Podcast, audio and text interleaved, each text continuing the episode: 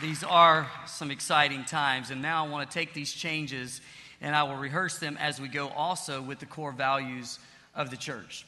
So, what I'd like for you to do is look at the screen, and I want to show you a graphic of the core values that we have there's worship, community, discipleship, and outreach.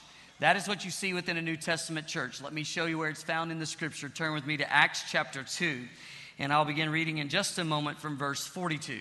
Acts chapter 2, verse 42, and let's find the biblical context for trying to lead the church in the way that we are right at the birth of the New Testament church in Acts chapter 2. The Bible says all the believers devoted themselves to the apostles' teaching and to fellowship. Notice these dynamics of a New Testament church, and to sharing in meals, including the Lord's Supper, and to prayer. A deep sense of awe came over them all, and the apostles performed many miraculous signs and wonders. All the believers met together in one place and shared everything they had. They sold their property and possessions and shared their money to those in need. They worshiped together at the temple each day, met in homes for the Lord's Supper, shared their meals with great joy and generosity, all the while praising God and enjoying the goodwill of all the people. And each day, the Lord added to their fellowship those who were being saved. Let's go back to this first core value it's worship. My story is this I was raised in church. I thank God that He would bless me with parents who love the Lord and showed me the importance of knowing Jesus and taking me to church. I can't remember a time in my life that I was not in church. Sunday morning, Sunday night, Wednesday night, that was the schedule that our church had, that's when we were there. I went to one church until I left for college. Not every season of that church's life was as exciting as others, but we all grew. Regardless of the seasons and challenges of church life, God was faithful. As I reflect on this worship value in my life, it was at church that I first served the Lord by being involved in a ministry. Many ministries, such as getting involved in a drama, taking a role in some kind of presentation that we were doing to present the gospel story, singing with a choir.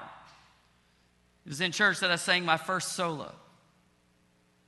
And after that solo, Virgil Eubanks came up to me and he said, We're going to buy a bus and go on the road.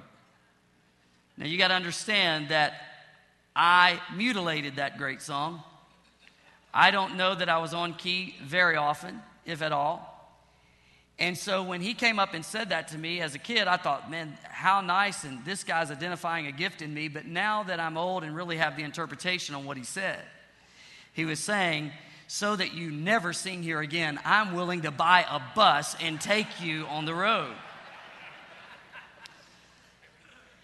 I, I loved growing up being not just a spectator at church, but being an integral part of that church. It is in the fabric of who I am. I, I went to church so much and love it so much that I'm a churchaholic. And I don't want to be cured. I love it.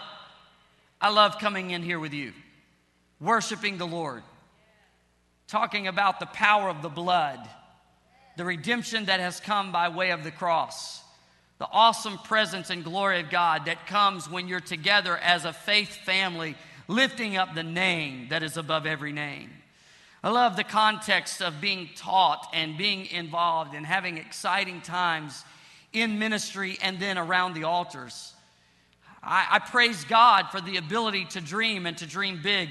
And I learned to dream by being involved in church where people dreamed and allowed me to dream.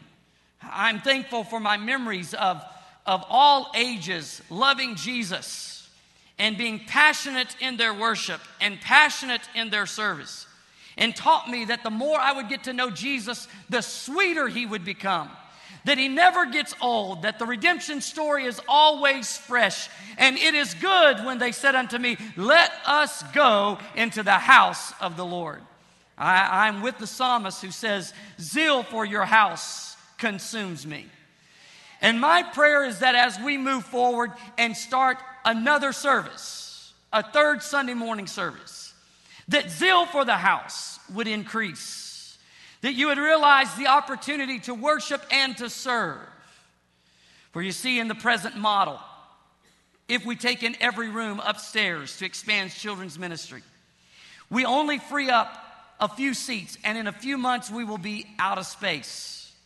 So, the only way to really give it room to launch to the next level is to add the third Sunday morning service. We're excited to do this. Now at 9 o'clock, kids can go to what we call KBF, which is traditionally called Sunday school. Then at 1045, they go to children's church. It's called Kids Inc. It's incredible. And, and some kids are getting one or the other. And I believe that both are important. In this new schedule, we have a new model of children's ministry that is going to allow for a big event moment where all of the children will gather in their meeting room and they're going to worship. They're going to have an exciting time in the presence of God and the presentation of the big idea, the message of the day. And then they will go to their class, a smaller group with their teacher, and be taught the lesson on that major point. So that in a 75 minute service, they are getting both the gathering of worship and the smaller setting of the teaching of God's word so that we can plant the seed of God's word heart deep in every child that comes to this church. We honor and we're excited about that opportunity.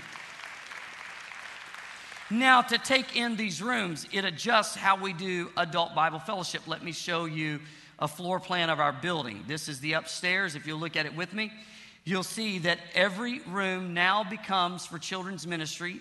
The blue is K through fifth grade, the yellow is the oldest part of our preschool because they're going to use the classes they're in now, but they need two more in order to function and have the potential to grow. And so they will be in those two rooms. Now, when you reduce the number of adult, adult Bible fellowships, it creates a need. Doesn't mean that we won't have them. Let me show you the first floor. Look over in the hospitality room, and you'll see at 9 o'clock there will be an adult Bible fellowship. It's called Harbor Lights. At 10:30 in that room, we're excited to offer a service for 6th to 8th graders. We have a growing youth ministry, and we need to be as careful as we can to help these students know God and to make him known. So we think this is going to be an incredible addition to our ministry menu. At 12 o'clock, that room opens back up for an adult Bible fellowship. Go across the hall in what we call 130, 132. At 9 o'clock, there will be an adult Bible fellowship. So, two at the 9 o'clock hour. At 1030, we're going to open it for a high school Bible fellowship. And then back at noon, it's available for adults. Now, because we have them, but we're reducing the number that we have and the seats that we have available, we have to fulfill this mandate of connection and discipleship. You understand that Adult Bible Fellowship is one of the main ministries we have to connect people and to disciple people. It's gone very well. We're out of seats with the rooms we use for Adult Bible Fellowship for the most part. And yet, we can't seat but 30% to 40% of the adults that come to the church. Now, if we take out of the adult Bible fellowship rooms, the ones we're going to need for children's ministry, we reduce the number. We right now have a model of ministry that all of you can attend if you wanted to. We've got to provide a way where every adult can pursue God in connection and discipleship. Don't you know that it is God's will that once I get saved, I don't put my Bible on a shelf, but I passionately pursue knowing more about Jesus? And so I put myself in the context where the Word of God is taught and I can connect with other people. Because one way I know if I'm growing is how it's lived out with the people that I'm closest to. So we've got to create a ministry model where we can literally launch into the next season of ministry. So we're calling it small groups. This comes to that second value of our church. It's called community. When I read to you the New Testament pattern, you heard that they met together in the temple and then in homes. This is going to be very intentional and simple. You come together to connect and then you grow.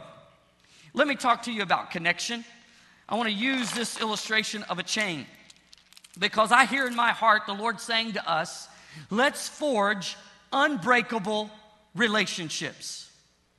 You know, when you get in the time of need, you can't call a crowd. You've got to call your inner circle. When Daniel was, was made to know that he was going to the lion's den if he continued to pray, watch his actions. He gathered his inner circle. I'm concerned that we're not forging the kind of close relationships. We are more of a crowd than a congregation. And the New Testament model is that we relate to one another in prayer, in ministry, in connection that says if one can put a thousand to flight, two can put 10,000 to flight. Anytime that this chain is used, the entire chain is realizing the purpose. So it, each link is a recipient of the victory of purpose fulfilled. When you come together as a small group and you commit yourself to serving God, as a small group, you could go out to the mobile medical unit and serve there. You could get involved in going on a mission trip. You could serve in the second service in children's ministry as a small group. And as you see the activity of God in and through your life, it's the activity of God in and through your entire group. It is very important that we see that church was never to be an individual journey. The scripture is so clear. It's not about me or you, it's about us. And moving together in this New Testament model. Not only is this chain, when it is used, the whole chain receives the blessing of purpose fulfilled. But when this chain is used and there's stress put on it, the entire chain feels the tension and the stress, not one individual link. And what a picture for us in the church. When you hurt, you need someone to stand with you. When you're celebrating, you need someone to celebrate with you. Come on, let's connect and let's move forward. And when we praise God, we'll praise Him together. When we're uncertain about all the things that are happening around us, we'll stand together in empathy and sympathy. We'll lock arms together. I want to tell you, in my Christian experience along the way, I've had some valley walkers. It just fell to the ground. I had some valley walkers, people who came alongside and realized I was in a valley, and they locked arms with me and said, We're going to walk through this valley together. I can preach today about personal testimony of people who stood with me and helped me to navigate some of the toughest, most difficult times in my life. It wasn't the crowd that came in the valley with me, it was an inner circle, and we must develop this biblical model of small groups. I know I'm passionate about it, but I'm not resting until we're all connecting and then we are growing. Because here's what else we know about the chain the strength of the chain is based on the strength of each individual link. And that takes us to the next part of our core values not only worship community, but now discipleship. Strength. Over and over again, the Bible tells us about making sure we are doing the hard work of relationships so that we can grow. In the Great Commission, there are several action verbs and one of them is to teach. Teach for the purpose of strength. If the chain is an illustration of forging unbreakable relationships, let me use this weight and try to describe spiritual strength. I have adjusted it, and I didn't adjust it low enough. Uh, I can curl this. But that's about it. Now, there are those of you in this room, we could set it back in place and we could put more weight on it. And the reason you would be able to curl it then is because you're stronger than me. But if I would give myself to a process, a certain routine and consistency with that routine, I will get stronger. I can one day perhaps be as strong as you, but because you're going to continue in your routine, by that time, you'll be stronger. The picture I'm giving you is that we're all at different places of spiritual strength. Some have been on the journey for many years and, and you have really developed your spiritual muscles, while others are just starting on the journey. But the bottom line is this we must all continue to grow because the strength of your small group and the strength of this church is determined by the strength of each follower of Christ. So, yes, it's about us, but it doesn't exclude me from my personal pursuit of more of Jesus. And I receive that by putting myself in a context where I can connect with others and receive the strong, solid teaching of God's Word, entering training so that I am working and exercising my spiritual muscles, thus being transformed into the person for which I was saved to be. That is why we do small groups, so we can connect and grow. I want to tell you something. We have 1,300 adults attending this service in this church. We now are pushing an average of attendance of around 1,700, 1,300 adults. Only 350 have been attending Adult Bible Fellowship, which is one of the only ministries we're doing for connection and discipleship, which puts too many people at a vulnerable place when they come into a time of need that we would even know about it, be able to pray effectively which puts us at a place where we're too wide open to the enemy's attacks because we're, we're not sowing to the Spirit the things of God that allow us to be clothed in the armor of God so that we stand strong in the Lord and in the power of His might. Therefore, this launching pad moment is one of passion for me because I'm not resting until every adult that calls this their church to be in a home group of connection and spiritual growth. We are determined. It's like climbing Mount Everest. I don't care what it takes. We're going to do it until every one of us are passionately pursuing community and spiritual growth so that we're not just a church, we are a great church doing a great work in the last days. That moves me to this fourth value, and it's the value of outreach. When it comes to outreach in the scripture, it got its own title. It's called the Great Commission. Let me show it to you in Matthew 28. Therefore, go.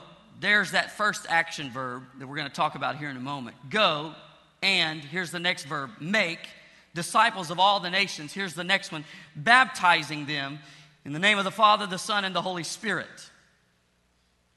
Teach, there's the next verb. These new disciples to obey all the commands I have given you, and be sure of this I am with you always, even to the end of the age.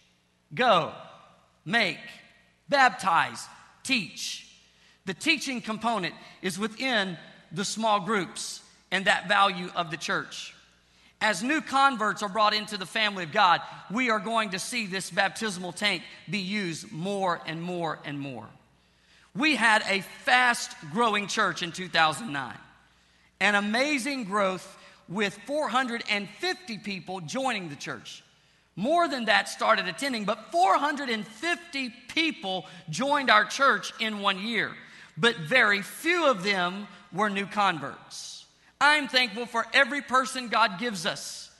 But it is my passionate heart that the lost of this community are being introduced to Jesus and that we remember as a church our number one priority, our number one responsibility is not to one another, but to those who are still outside of the family of God that we exist for those who are not ready to meet the Lord.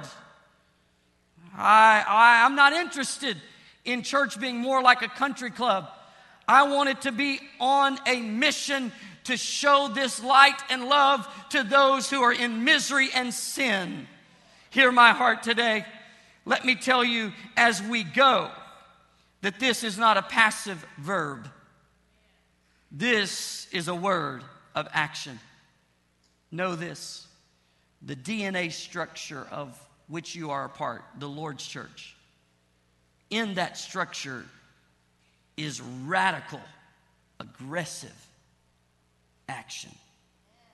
Study the life of Jesus, study the words of Jesus, and you'll hear things like this Jesus saying in Luke 5 Who is it that needs a doctor? Is it the healthy or the sick? In Matthew 18, he says, The Father doesn't want to lose even one. Not one lost person does the Lord want in this community. He wants them all to come to repentance. So there's not even one unsaved person. Matthew 19, Jesus says, I have come to seek and to save the lost.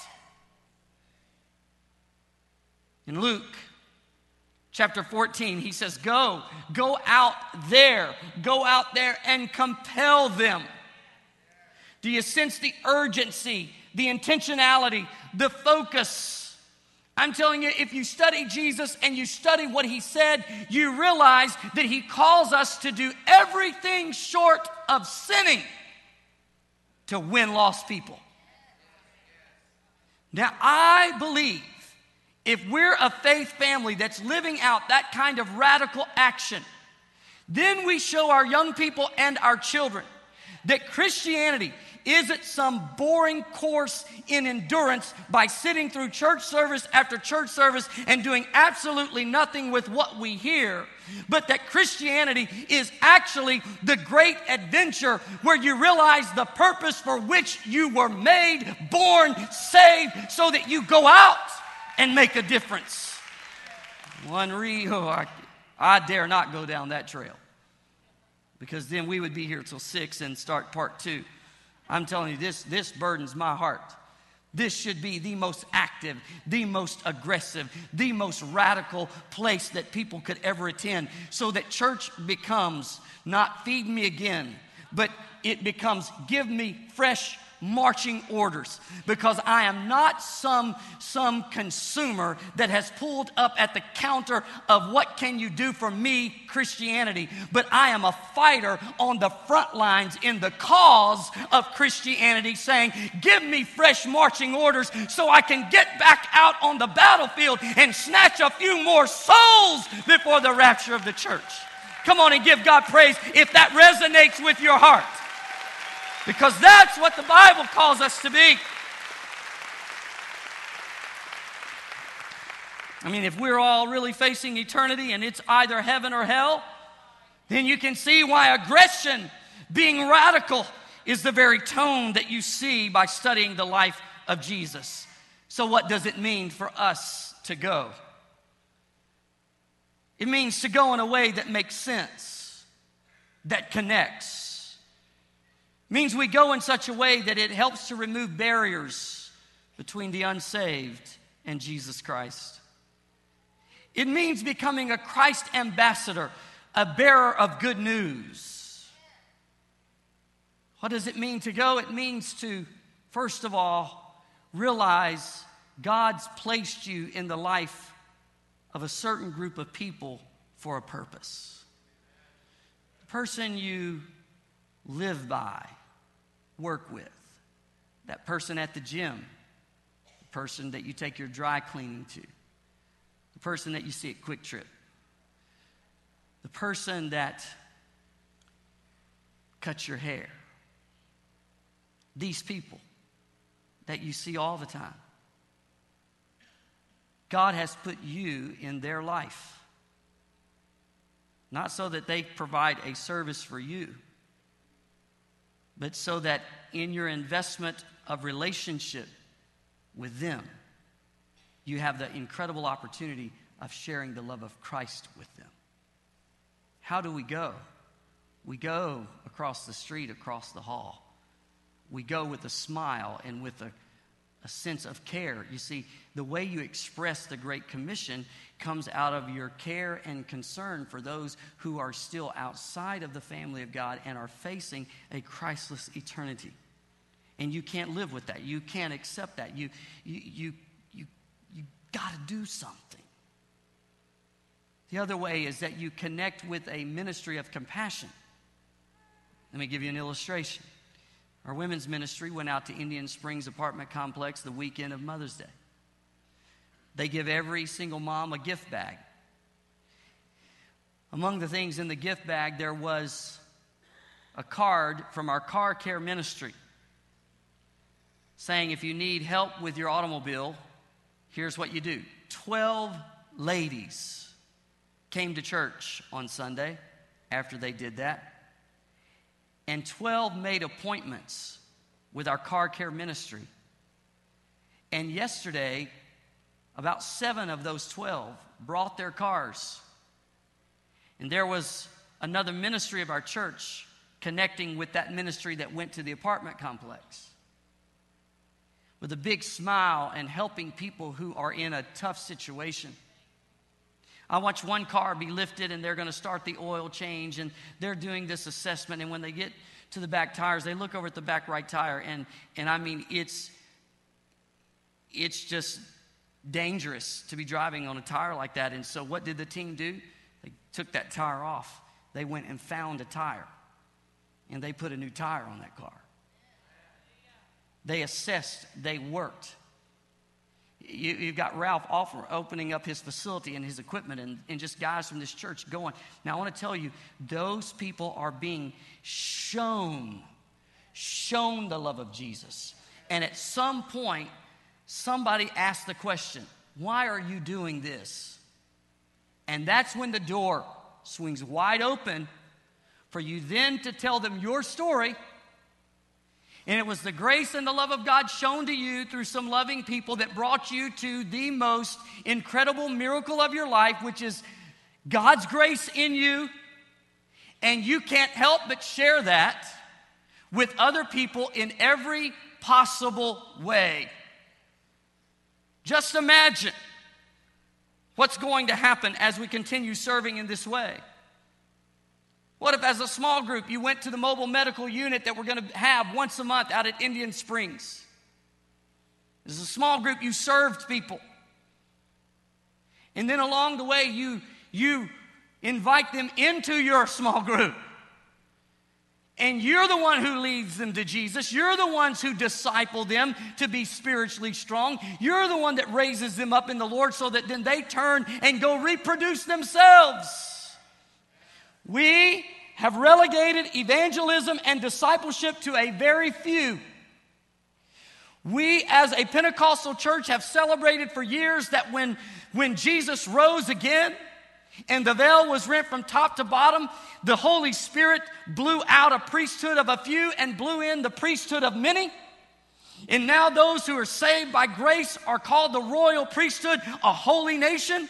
And you're all raised to the level of minister you can pray as effectively as Billy Graham. You can serve by leading people to Jesus as effectively as anyone.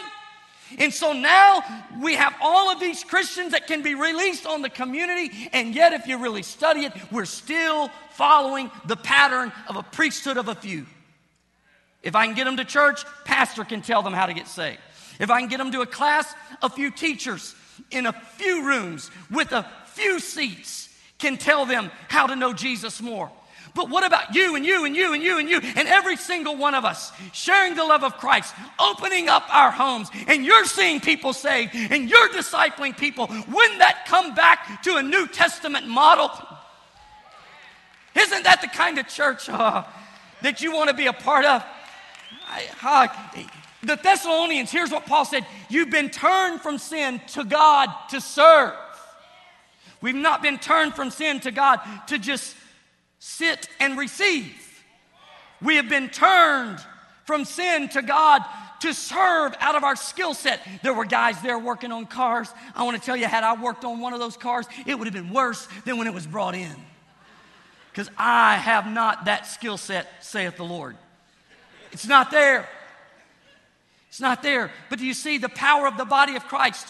You working through the gifts and talents and the expertise that God has given you. And I'm working through the gifts and talents that God has given me. And together we become a major, unstoppable force where not even the gates of hell can prevail against us. Let it stir in your heart on this whole idea of outreach. Let me bring it to a conclusion with the story of Charlie Peace, who in 1854 it reached the day of his execution. He was a criminal. He had been sentenced to death. It was that morning he would be hung. So, as the prison guards came to take him out of his prison block, there was a priest who would follow behind him as they led him to the gallows. And that priest would read these words He who dies without Christ experiences hell. Hell is the experience of forever dying without the relief that dying brings. This criminal, as he's walking to his death, listening to these words, finally stops and in his chains he turns around and he looks at the priest and he asks, Do you believe that? And the priest says, Yes, I, I do. And Charlie says, Well, I don't. But if I did, I would get down on my hands and knees and I would crawl all over Great Britain, even if it were paved with broken glass, that I might keep one person from experiencing what you just told me. Here is a guy as far from God as you could get, and yet he gets it. He senses the urgency that's a part of this message. You study the story of Abraham, I'm sorry, of the rich man and Lazarus. And when you see the rich man in hell, he is passionately requesting that people be sent to his brothers to tell them the gospel story so that they would not have to be where he was. A person who had no time for God, no interest in God, and seconds in hell becomes the most passionate evangelist. There's an urgency to our message that leads to being radical and aggressive. And the church needs to recover this sense of aggression, not to go out in an obnoxious way. That's why I said you go out in a way that connects. You go out in a way within your network where you have credibility. But we don't let a day go by where we stay silent about this message of grace. There's an urgency. If people from heaven could stand on this platform and talk to us today, they would say, Be radical, be passionate, tell people to choose the Lord. People from hell could stand on this platform and talk to us today. They would say, Be radical, be passionate in telling people to choose the Lord. Ladies and gentlemen, we are on a launching pad. We're going to need more people to serve than ever. And I have no doubt that we can see those people recruited. On this launching pad, if there's a sense of God's presence stirring in you, then I'm calling you onto this rocket because there's a place where we're going to need you to help us as we soar to the next level. We're about to see some incredible work of God because we're going to be releasing the church more than we've ever released the church. There's going to be more people serving than have ever served. You're going to be serving out of your gifts, and I'm telling you, you're going to be where the action is. The excitement, enthusiasm is God in us. That's where the whole word comes from. In, inside, theos, it's God in us. I want to tell you the enthusiasm, the joy. When you walk through the doors of this church, you're going to sense the electricity of God's activity and you are going to be a part of it, and spirit power is going to be flowing through you in your communities, in your homes, and in this house. So we're on a launching pad. And I close by telling you that we're launching to a whole new level of influence. Can you say amen? And we're launching to a, a whole new level of dependence on the Holy Spirit. So dependent upon the Spirit until nothing can stop us, nothing can slow us down, nothing will distract us because we are so dependent upon hearing His voice and seeing what He would have us to see until it takes on life within us. What happens to me when God begins to speak to my heart, and out of that discernment, I start seeing the design of the future. I get an energy in me that makes it hard to sleep. All of this will start on September the 12th. It's like it's already September the 12th in my heart. That third service will be starting in about five minutes, and people will be waiting to get into this building. Three incredible services for kids, small groups, outreach like you can't even imagine. We are about to launch to a new level of influence. We're going to launch. We're going to launch to a new level of worship, worship so anointed that it touches heaven and it changes earth where the anointing is so strong that it begins to break this bondage and sin, even while we're singing about the name that is above every name. We're going to launch to a new level of message clarity. The message is going to be so clear and so compelling that the Lord is going to be saving people every day. Everybody say every day. Every day, the Lord is going to be adding to the church. You're going to walk in here talking about the people you won to Jesus over the last seven days. You're going to be talking about the activity of God that occurred in your home and in your small group and the spiritual strength that is coming to your faith muscles as you pursue growth with your small group. We are about to launch to a new place in creativity. We're going to beam this message out in the bandwidth of technology as never before for millions of people to be able to see and hear this message. A whole new level of compassion where we literally rescue people out of impossible situations and we put them into circles of hope and protection. And when the enemy would like to snatch them, no, we are a shield that God raises around them. We are the standard that God raises up so that they can grow and see God work in their life. A whole new level where we realize that Jesus is the head of the church, that the Holy Spirit is the help to the church, and that the Great Commission is the focus of the church, you better fasten your seatbelt because we are about to launch to a whole new level.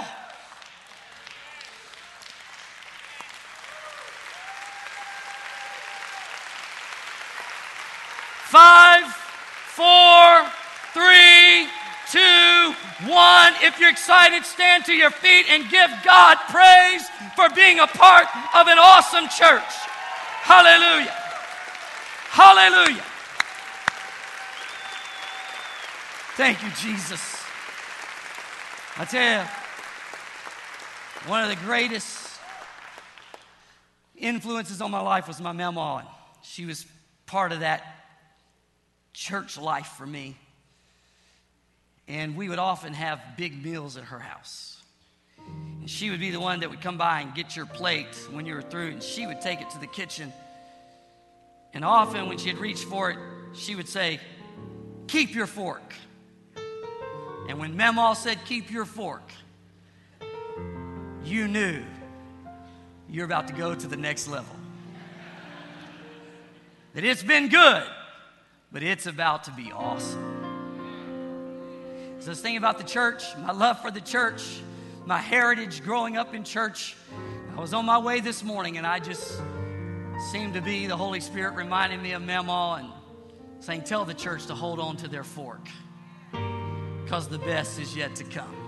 You have been served a menu of spiritual power at this church throughout the years. It has been awesome.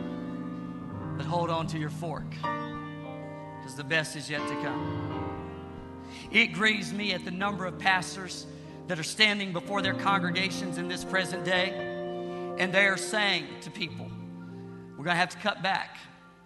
We've had such a such a downtrend in our giving. We're struggling so much with our attendance. We're, we're having to cut back. I'm overwhelmed to be able to look at you and say, We've never taken in more money. We've never had higher attendance. And so there's no excuse for us to do anything but to launch. God has not blessed us so that we just sit around and find comfort in our blessing. He has blessed us so that we launch and turn the blessing into ministry to those who still need Jesus. I don't mean this to be confrontational or offensive, but if you want a church that likes to do nothing, likes to move slow, wants to go to heaven with like a low grade fever, this will not be the church for you. If you want to be a part of a church that's finding ways to let the light shine and the love of God flow, opening up homes all over this city and region for connection and growth, to be part of that third service, to be part of this ministry team, to be part of something that is active and moving, powerful, aggressive, growing, filled with momentum, then this is going to be a great church for you. And I just sense there's a whole lot of you that want to be on a rocket. So I welcome you as we launch to the next level. Holy Spirit, come. Because at the launch, we need initial power.